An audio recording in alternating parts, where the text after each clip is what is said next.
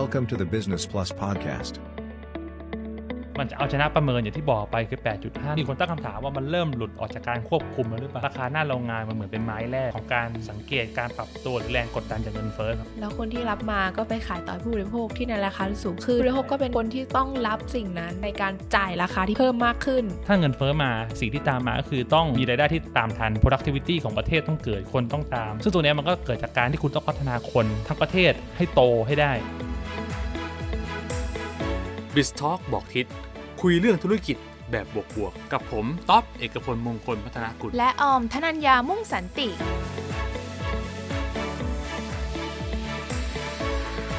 สวัสดีค่ะพี่ต๊อบ สวัสดีครับน้องออม ค่ะพี่ต๊อบ สืบเนื่องจากประเด็นหลาย ๆ EP ก่อนหน้านี้เนาะที่เราได้พูดคุยกัน ทั้งภาพรวมเศรษฐกิจของสหรัฐ การขาดแคลนแรงงาน ที่มีผลมาจากภาครัฐเนี่ยใช้นโยบายเยียวยาโดยการแจกเงินเนาะใน EP 8ครับหรือว่าล่าสุดใน EP 10 ที่เราพูดถึงนโยบายที่สหรัฐปรับแผนการนำเข้าเพื่ออุตสาหกรรมการผลิตรถยนต์ไฟฟ้าในประเทศอืมถ้าใครติดตามกันมาในหลาย ๆ ตอนเนี่ยก็จะทราบกันดีว่าเราพูดถึงเงินเฟ้อกันบ่อยมากใช่แล้ว แล้วก็ดูมีแนวโน้มที่จะเกิดขึ้นจริง ๆ จากหลาย ๆ ปัจจัยที่เราเอามาเล่ากันเนาะ ใช่แล้วครับ ซึ่งตอนนี้มันก็เกิดขึ้นแล้วใช่ไหมคะพี่ต๊อบจริง ๆ ต้องบอกว่าตอนนี้เริ่มแล้วเริ่มแล้วครับอืมเอ่อเงินเฟ้อเริ่มปรับตัวขึ้นในหลายๆจุด แต่ว่าก่อนจะเข้าสู่เงินเฟ้อก็ต้องเริ่มตรงจุดนี้ก่อนว่าเงินเฟ้อคืออะไรใช่ไหมอ่าเพื่อให้ทุกคนไม่งงนะครับค่ะเงินเฟ้อคือการที่ใช้คำว่าภาครัฐ หรือผู้ดูแลกำกับนโยบายการเงินและการคลัง การเงินเนี่ยก็คือธนาคารกลางอืมอ่านำโดยผู้ว่าธนาคารกลาง กับ นโยบายการคลังก็คือกระทรวงการคลังนำโดยรัฐมนตรีว่าการกระทรวงการคลังค่ะของแต่ละประเทศ ซึ่งตรงเนี้ยฝั่งหนึ่งครับ อย่างธนาคารกลางพิมพ์เงินเข้ามาอย่างขอยกตัวอย่างเป็นสหรัฐก็แล้วกันจะได้เข้าใจง่ายครับค่ะสหรัฐเนี่ยนำโดย Federal Reserve ก็คือจะพิมพ์เงินเข้ามาในระบบอืมเพื่อจะเข้ามากระตุ้นเศรษฐกิจ หรือว่าจะเข้ามาซื้อสินทรัพย์อะไรก็แล้วแต่เนี่ย เงินที่ถูกพิมพ์มาเนี่ยพอปริมาณเงินมันเพิ่มขึ้น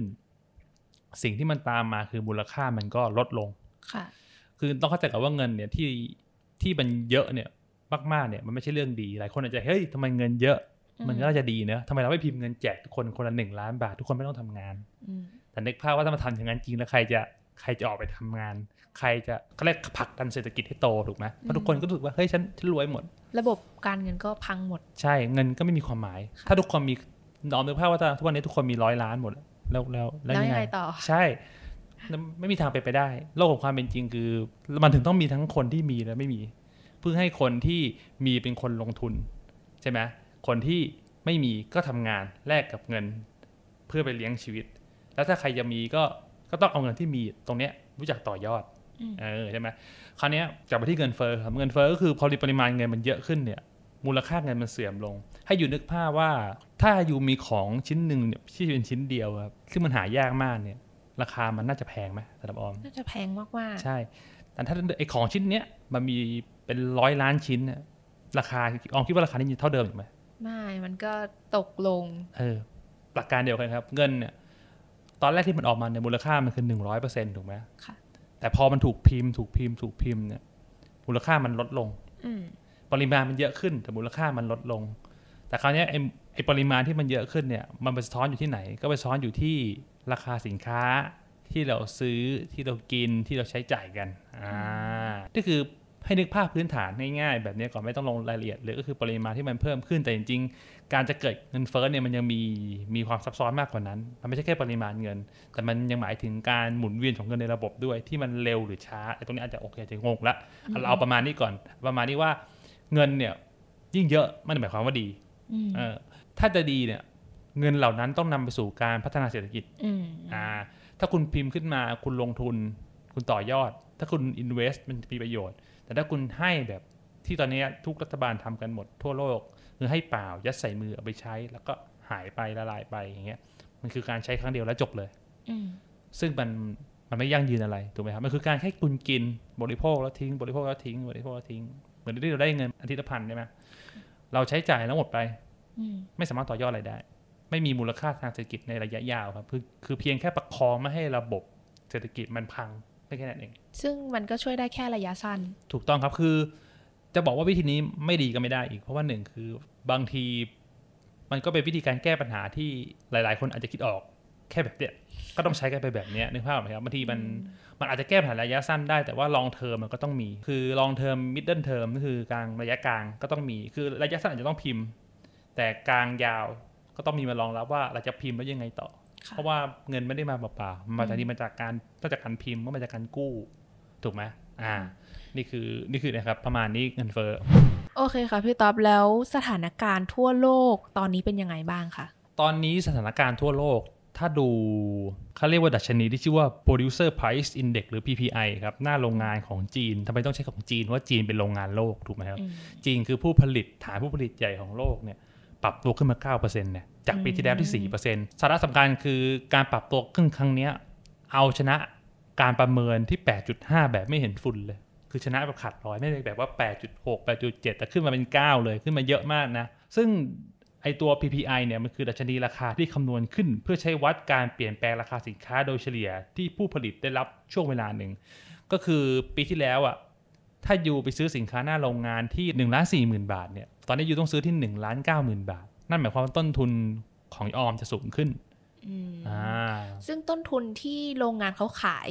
ก็จะสูงขึ้นเหมือนกัน ใช่ครับ ก็คือแสดงว่าราคา raw material อะอย่างสมมติออมทำบริษัทปลากระป๋องอย่างเงี้ยค่ะออมมีต้นทุนเรื่องการที่จะต้องหาปลาจากในทะเลก็คือมีค่าจ้างประมงอืมอ่ามีการต้องไปจ้างคนทำซอสซอสถูกต้องครับ จ้าง ทำแพคเกจจิ้งอืมจ้างทำนู่นนี่นั่น เต็มไปหมด ก่อนจะเป็นปลากระป๋องให้ยูไปขายเนี่ยพวกเนี้ยระหว่างทางทั้งหมดเนี่ยแพงขึ้นหมดอืมนั่นหมายความว่าทำให้ราคาขายของยูต้องขึ้นตามด้วยเนี่ยครับเป็นตัวที่บอกอยู่นั่นหมายความว่ากว่าจะไปถึงผู้บริโภคขั้นสุดท้ายอะค่ะต้องแพงกว่านี้อืมอ่าเพราะว่าคนที่ไปรับหน้าโรงงานก็โดนชาร์จไปใช่อีกใช่ครับกว่เพราะโดยธรรมชาติจะสไปมมติถ้ายูซื้อแพงอะยูจะขายเท่าเดิมไม่ได้แล้วถูกปะใช่เออใช่ไหมถ้ายูซื้อมา พันหนึ่งยูจะขายพันหนึ่งเหมือนเดิมไม่ได้แล้วยูจะไปขายพันหนึ่งแล้วยูอาจจะต้องขายพันสองพันสามเพื่อให้ยูอยู่ได้อะไรอย่างเงี้ยครับ ซึ่งของจีนเนี่ยปรับตัวขึ้น และที่สำคัญคือที่มันหนักหนาสาหัสกว่านั้นคือ มันจะเอาชนะประเมินอย่างที่บอกไปคือ 8.5 นั่นหมายความว่า มีคนตั้งคำถามว่ามันเริ่มหลุดออกจากการควบคุมแล้วหรือเปล่า เพราะว่าราคาหน้าโรงงานมันเหมือนเป็นไม้แรกอืมของการสังเกตการปรับตัวหรือแรงกดดันจากเงินเฟ้อครับว่ามันเริ่มทำงานหรือยัง ขณะที่ตัวดัชนีราคา ผู้บริโภคก็คือของเราเนี่ยที่กินกินกันครับมีการปรับตัวขึ้น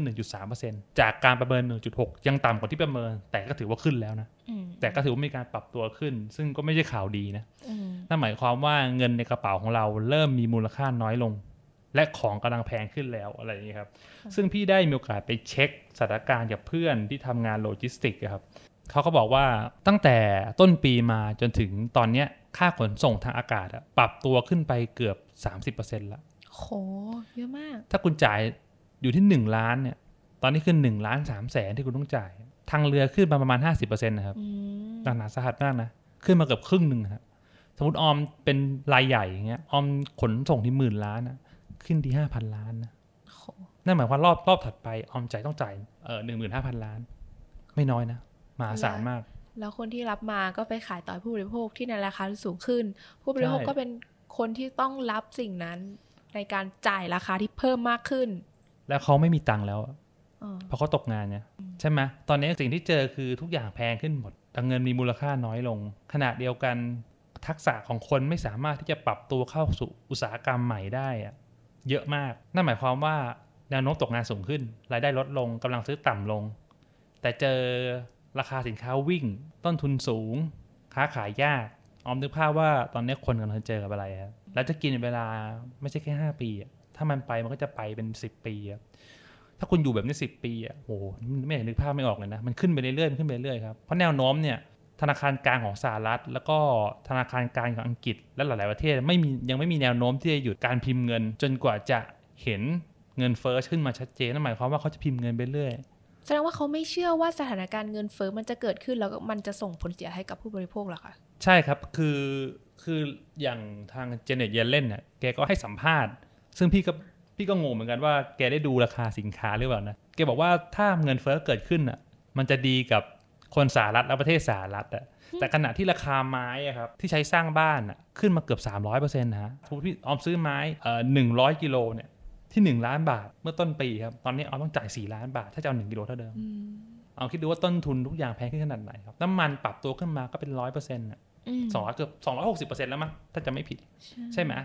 ซึ่งมันโอ้โหมัน แล้วราคาทองแดงอีกใช่ปรับครับขึ้นอีกร้อยแปดเปอร์เซ็นต์ใช่ดูดูนึกภาพดิว่าตอนนี้ทุกอย่างมันปรับขึ้นแล้วมันปรับขึ้นแบบก้าวกระโดดครับ มันไม่ใช่ปรับแบบค่อยๆปรับค่อยๆปรับเอาใกล้ตัวกว่านั้นนะครับเวลาไม่นั่งกินข้าวแม่ค้าบอกว่าตอนนี้ปลาทับทิมอะครับเมื่อปีที่แล้วอะเขาจำได้ว่าเขาซื้อตัวหนึ่งที่ห้าสิบาท ถ้าจะมาขาย ตอนนี้เท่าไหร่อยู่รู้ไหมฮะเอ่อแปดสิบหนึ่งร้อยครับ ขึ้นมาหนึ่งร้อยเปอร์เซ็นต์นั่นหมายความว่าขายที่ห้าสิบขายที่หนึ่งร้อยก็ไม่ได้แล้ว ขายจริงๆอยู่ที่ประมันหนึ่งร้อยสี่สิบาทโอ้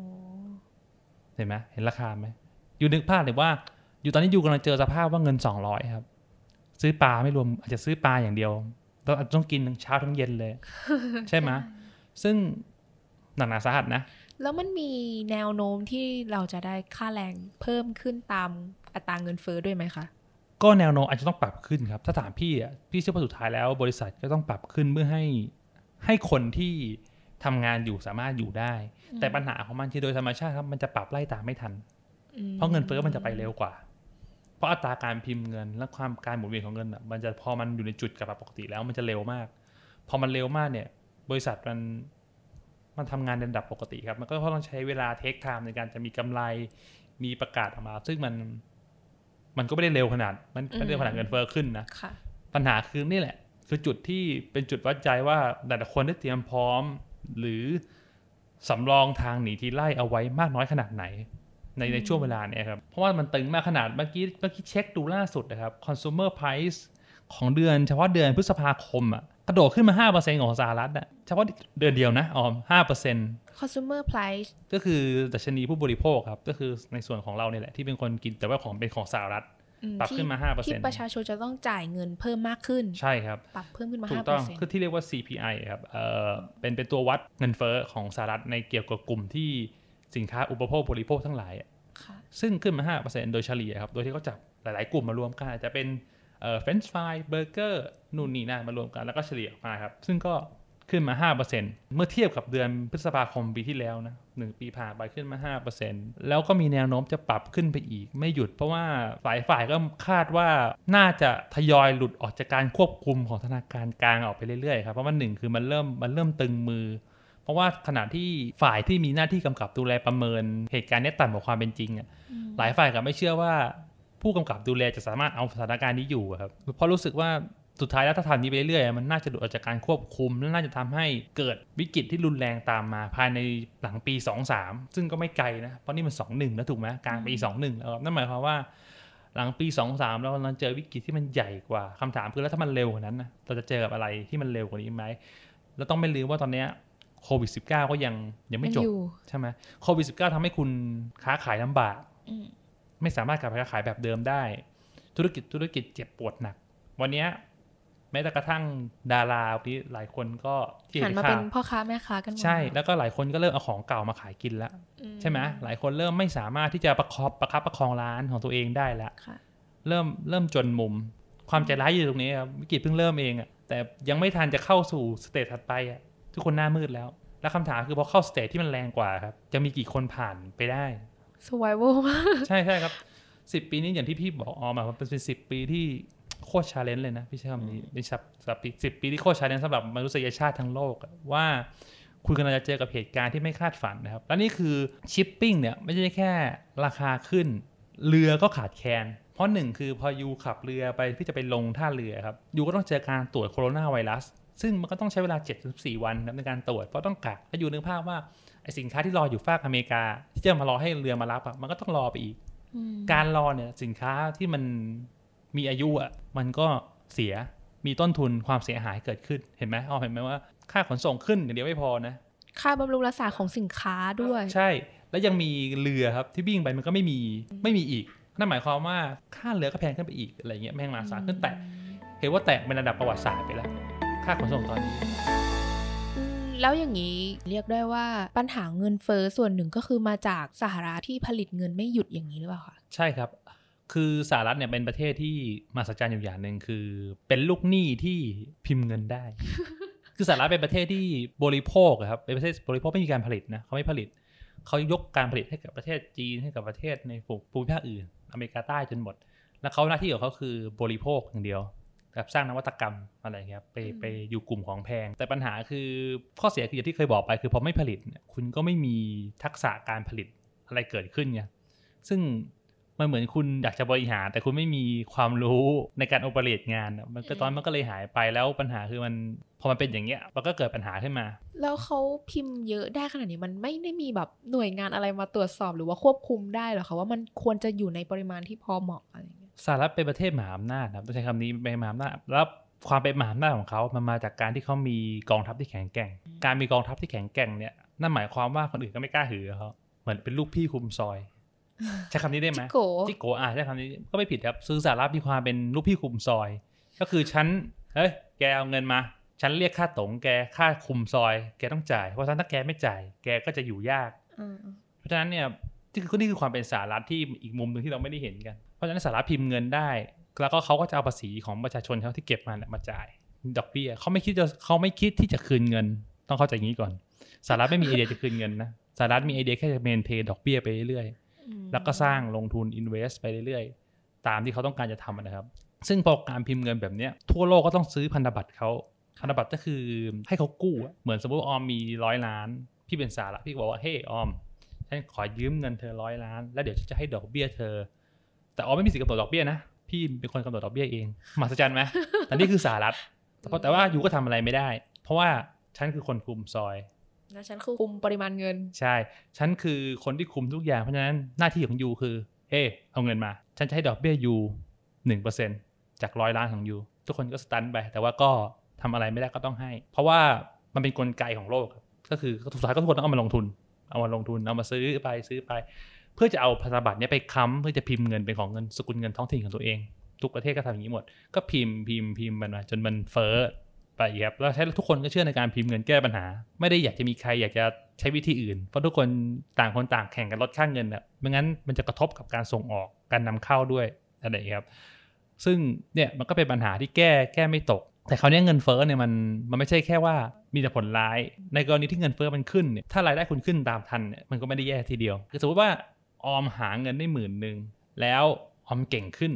ออมสร้างเงินได้สองหมื่นสามหมื่นขณะที่เงินเฟ้อก็ขึ้นในระดับใกล้เคียงกันสมมติขึ้นมาห้าเปอร์เซ็นต์ออมก็ขึ้นห้าเปอร์เซ็นต์ตามของรายได้ของออม แบบนี้ไม่มีปัญหาเพราะออมก็รู้สึกว่าเฮ้ยฉันก็ซื้อของทุกอย่างไหวเหมือนเดิม แต่ในความเป็นจริงตอนเนี้ยของแพงขึ้นสูงมาก แต่รายได้ออมตามไม่ทันอืมใช่ไหมใช่ออมจะรู้สึกว่าเฮ้ยโอ้โหรุ่นพ่อแม่เราซื้อบ้านได้ แต่รุ่นเราเนี่ยได้เหลือคอนโดละอืมเห็นไหม ถ้าเราจะซื้อบ้านเราต้องออกต่างจังหวัดเลย ถ้าเงินเฟ้อมาสิ่งที่ตามมาก็คือต้องมีรายได้ที่ตามทัน productivity ของประเทศต้องเกิดคนต้องตาม ซึ่งตัวนี้มันก็เกิดจากการที่คุณต้องพัฒนาคนทั้งประเทศให้โตให้ได้ โอเค ตอนนี้เราก็รู้แล้วเนาะว่า เงินเฟ้อเป็นยังไงแล้วทั่วโลกเป็นยังไง แล้วความน่ากลัวของวิกฤตครั้งนี้เนี่ย มันก็ จะนิ่งนอนอยู่เฉยไม่ได้แล้ว ถ้าคุณผู้ฟังที่เป็นผู้ประกอบการอยู่หรือว่า ในฐานะที่แบบคนทั่วไปมนุษย์เงินเดือนแบบออมอย่างเงี้ยมาฟังก็รู้สึกว่าโอเคน่ากลัวแล้ว แล้วฉันจะต้องทำยังไง พี่ต๊อบมีความคิดเห็นยังไง ที่เราจะต้องปรับตัวกับวิกฤตที่กำลังจะเกิดขึ้นเนี่ยค่ะเงินเฟ้อเนี่ยจะเกิดขึ้นกับสินค้าอุปโภคบริโภคเป็นสำคัญเลยพี่บอลจะเห็นชัดเลยโดยเฉพาะอาหารของกินใกล้ตัวเราเนี่ยเพราะฉะนั้นสิ่งที่เราทำได้คือ ถ้าเรามีคนที่มี skill ใหม่ๆบนโลกอนาคตอย่างโปรแกรมมิ่ง Data Analytics อะไรพวกเนี้ยครับ มันก็ไม่ค่อยกังวลเท่าไหร่ เพราะพวกนี้ก็จะมีรายได้ที่สูงเอ่อแม้เงินจะเฟ้อ แต่ว่ากำลังซื้อก็ยังสอดรับกับปริมาณเงินเฟ้อ แต่ว่ากลุ่มคนที่สกิลต่ำรายได้ต่ำแล้วเจอเงินเฟ้ออีกเนี่ย พวกเขาอาจจะต้องเตรียมตัวเรียนทักษะใหม่ๆ ตั้งแต่ตอนนี้เลยจริงๆต้องทำแต่ประวานนั้นนะ แต่ว่าเอาไว้ว่าตอนนี้ก็แล้วกัน ถ้าทำตั้งแต่ตอนนี้ครับก็ต้องเร่งแล้วก็หนึ่งคือก็ต้องลองใช้คำว่าลด การพึ่งพาเงินลง ลองเดินวิถีเกษตรพอเพียงดูบ้างฮะจริงเหรอ จริงเหรอ เป็นเป็นคำตอบที่เราไม่ได้คาดถึงเลยนะ เพราะว่าหนึ่งคือถ้าคุณไม่สามารถที่จะหาเงินได้ สิ่งที่ตามมาคือคุณก็ต้องผลิตอาหารให้คุณกินเองได้ว้าวออมนึกภาพดิว่าสมมติว่าออมมีเงินเดือนไม่เกินสามหมื่นในช่วงห้าปีเนี้แต่เงินเฟ้อขึ้นแรงๆอะจนสินค้าทุกอย่างแพงหมดจนออมรู้สึกว่าออมเริ่มซื้อไม่ไหวอะแต่ออมมีไร่อยู่ที่ต่างจังหวัดสิบไร่อย่างเงี้ย ออมกลับไปแล้วเอาเอาไงดี สิ่งที่ออมทำได้ก็คือ แล้วเรียนรู้ที่จะใช้ที่ดินให้เกิดประโยชน์สูงสุดด้วยการเลี้ยงตัวเองมันผ่านที่ดินตรงนี้ให้ได้เอาแล้วถ้าสมมติเป็นคนเมืองอยู่คอนโดมีพื้นที่นิดเดียวอย่างเงี้ยทำไงคะก็ต้องก็ต้องพัฒนาทักษะแล้วถ้าอย่างนั้นนะถ้าอย่างนั้นสิ่งที่ทำได้คือต้องพัฒนาทักษะ อ่าสำหรับคนที่ไม่มีที่ไม่มีต้นทุนเลยอย่างเงี้ยอืมการพัฒนาทักษะก็คงเป็นเรื่องจำเป็น แล้วก็การประหยัดก็คงเป็นส่วนหนึ่งการลงทุนการต่อยอดอย่างอย่างฉลาดเลยนะ ไม่ใช่ไปเก็งกำไรไปลงทุนแบบงงๆ แบบไม่เข้าใจอะไรครับก็เป็นเรื่องที่ต้องทำแล้วล่ะพี่ว่าคงเลี่ยงไม่ได้ แล้วก็ต้องใช้คำว่าทำงานหนักขึ้นอืมต้อง work hard work smart มากขึ้น หารายได้หลายทาง ถูกต้องครับ รู้ว่ามันยากแหละ แต่ก็ต้องทำ คือในเมื่อรู้อยู่แล้วว่าข้างหน้ามันยาก แล้วเราไม่มีต้นทุนเหมือนคนอื่นเขาเราไม่มีที่อยู่รออยู่ต่างจังหวัดถ้าเป็นเรื่องที่เลี่ยงไม่ได้แล้วอะคุณต้องทำแล้วก็ต้องทำให้จริงจังและหนักหน่วงด้วย จริงๆออมเคยได้ยินมาหลายครั้งแล้วนะคะ เรื่องการที่เอาเงินไปฝากธนาคารเนี่ยมันจะสู้เงินเฟ้อไม่ได้อืมการลงทุนในแบบกองทุนรวมอืมอาจจะเป็นอีกหนึ่งช้อยที่น่าสนใจหรือเปล่าการลงทุนในกองทุนรวมหนึ่งต้องดูเวลาที่ลงสองลงอะไร ลงทุนอุตสาหกรรมกลุ่มไหน ซึ่งอันนี้มันคือ skill การวางแผนการเงิน ถูกต้องครับ ซึ่งจริง ๆ skill พวกนี้ควรจะมีติดตัวกันทุกคนนะใช่ใช่ควรจะมีติดตัวกันทุกคน แล้วก็ควรจะทยอยเริ่มศึกษาเช่นกันมต้องวางแผนระยะยาว แล้วก็ที่สำคัญเลยคือ นี่คือช่วงเวลาวิกฤตวิกฤตเนี่ยเป็นช่วงเวลาที่มีโอกาสเยอะที่สุดเหมือนกัน ถ้าเรารู้ตัวเร็วกว่า ใช่รู้ตัวเร็วกว่า มีความรู้ความเข้าใจในโอกาสข้างหน้าโอเคจริง ๆ ถ้าคุณผู้ฟังฟังมาถึงตรงนี้อาจจะรู้สึกแบบเครียดนะแบบโอ้โหอะไรเนี่ยมันดูยุ่งยากดูวิกฤตดูแบบดูหนักหน่วงแต่ว่าใจเย็นๆ ไม่ต้องเครียดขนาดนั้น เรายังมีเวลาใช่เนี่ยครับโชคดีแล้วที่ทุกคนได้มาฟังถึงตรงนี้ แล้วก็รู้แล้วว่าโอเค อนาคตมันน่าจะเกิดประมาณนี้นะอืมเราก็เตรียมพร้อมที่เราจะเราจะทำได้ดีที่สุด หาตัวเองให้เจอว่าจะไปทางไหน แล้วก็อืมศึกษาลงทุนที่ดีที่สุดคือลงทุนความรู้อันนี้พี่ต๊อบก็เคยบอกใช่ไปครับแล้วก็ต้องไม่ยึดติดกับมัน แต่ต้องมานำมันไปประยุกต์ใช้ให้เป็น วันนี้ครบถ้วน ครบถ้วนฮะ รู้รอบโลกแล้ววันนี้แล้วก็รู้แล้วว่าเราต้องเตรียมตัวยังไงเนาะวันครันี้บขอบคุณผมพี่ต๊อบมากสำหรับข้อมูลแน่น ๆ วันนี้ ครับ ตัวแน่นเลยตอนเนี้ยค่ะ ก็หวังว่า b e a s Talk ของเราจะบอกทิศดีๆให้กับทุกคนได้นะคะ ฟังจบแล้วมีความคิดเห็นอย่างไร คอมเมนต์มาคุยกันได้นะคะ ทั้งในช่องทาง Facebook Business Plus และ YouTube The Business Plus ค่ะ ขอบคุณทุกคนที่ติดตามฟังเจอกันใน EP หน้าสำหรับวันนี้ สวัสดีค่ะ สวัสดีครับ b e a s Talk บอกทิศจะอัปเดต episode ใหม่ทุกเช้าวันพฤหัส ฟังสบายๆ เพลินๆ ได้ทุกช่องทาง ไม่ว่าจะเป็น Apple Podcast Spotify และ YouTube และอย่าลืมไปกดติดตามที่เพจ Business Plus จะได้ไม่พลาด content คุณภาพจากพวกเราค่ะ